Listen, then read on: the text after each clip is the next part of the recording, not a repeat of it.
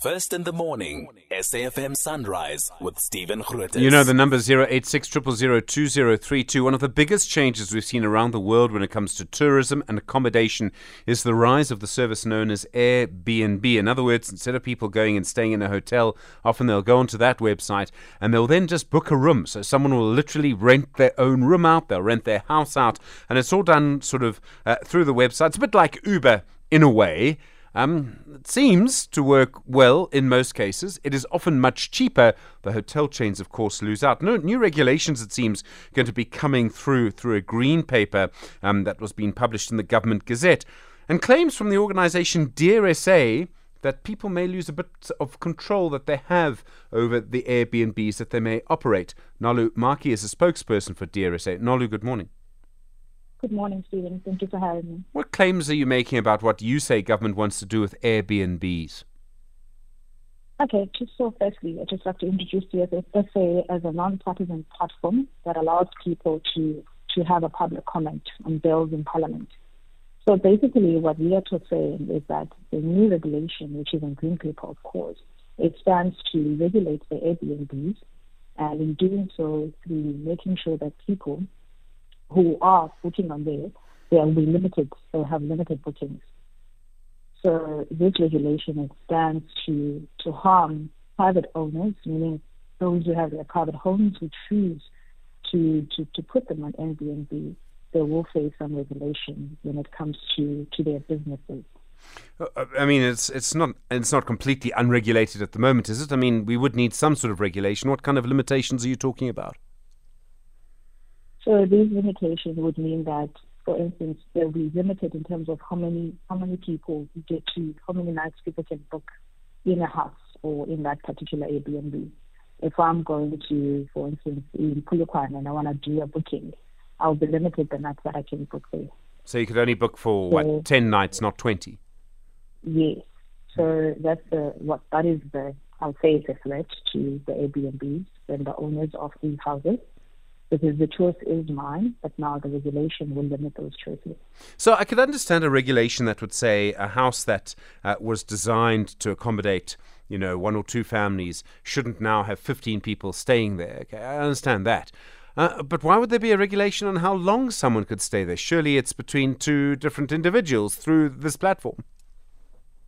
Well, another thing is this, to a degree, the, the Airbnbs, they aren't fully regulated, of course. And they do, I'd say, they are a competition to, uh, when it comes to the, the, the traditional accommodation like hotels and so on and so forth. So for me, if I've got a bigger house, I could say to them, okay, fifteen people, of course, can come through. But in that, I'd say that they're putting these in place so that they could have some kind of control when it comes to the Airbnbs and the owners of these Airbnb or of these private properties. Okay. I still don't. I still don't understand why there would be a limit on how long someone could stay. I mean, no one's going to go and stay in a hotel for three months. So, I mean, they're not. I mean, this doesn't protect that kind of. Doesn't protect that industry. Yes, indeed. But if you understand, the the government, for instance, whenever they want to get into an industry, they'll come with such regulations in there. So this is a way of government having some control. Because remember, we don't, they don't have a control at this moment when it comes to these bookings. Okay. Um, I mean, but the, we do obviously need to have some kind of, you know, some kind of control, right? It does need to actually, there does need to be some control of Airbnbs. And I think a lot of people who maybe live next to one would probably be quite pleased about that. Yes, indeed, they are. I mean, any decent person who does book a house or, or whatever, They, you, you do so because you've paid your money, and it's a lot more cheaper than the traditional accommodations, mm. of course. And as a person, it is the owner, it's up to them to have some rules in terms of please take care of this, make sure that you don't make noise to our to my neighbors, and so on and so forth. So that is all in the owner's hands. But now the government wants to intervene or to interfere to end that one. Well, I don't know. There's interference and there's regulation. I mean, you know, you you, you know, we see this, for example, in the taxi industry. Uh, you know, mm-hmm. it it would be completely correct for two contracting parties, two um, individuals, to say, you know, one is going to pay the other for the process of transport, but there is regulation mm-hmm. to make sure that it's safe. It would be the same for Airbnbs, wouldn't it? Yes, indeed. Um, and that's how I, uh, we understand this to be. But then in this case, the government is actually trying to have more, as I said, more uh, control uh, over the, through these regulations at this point. But that's not necessarily um, a bad thing, is what I'm trying to get to. Can you say that again? But that's not necessarily a bad thing, is what I'm trying to get to.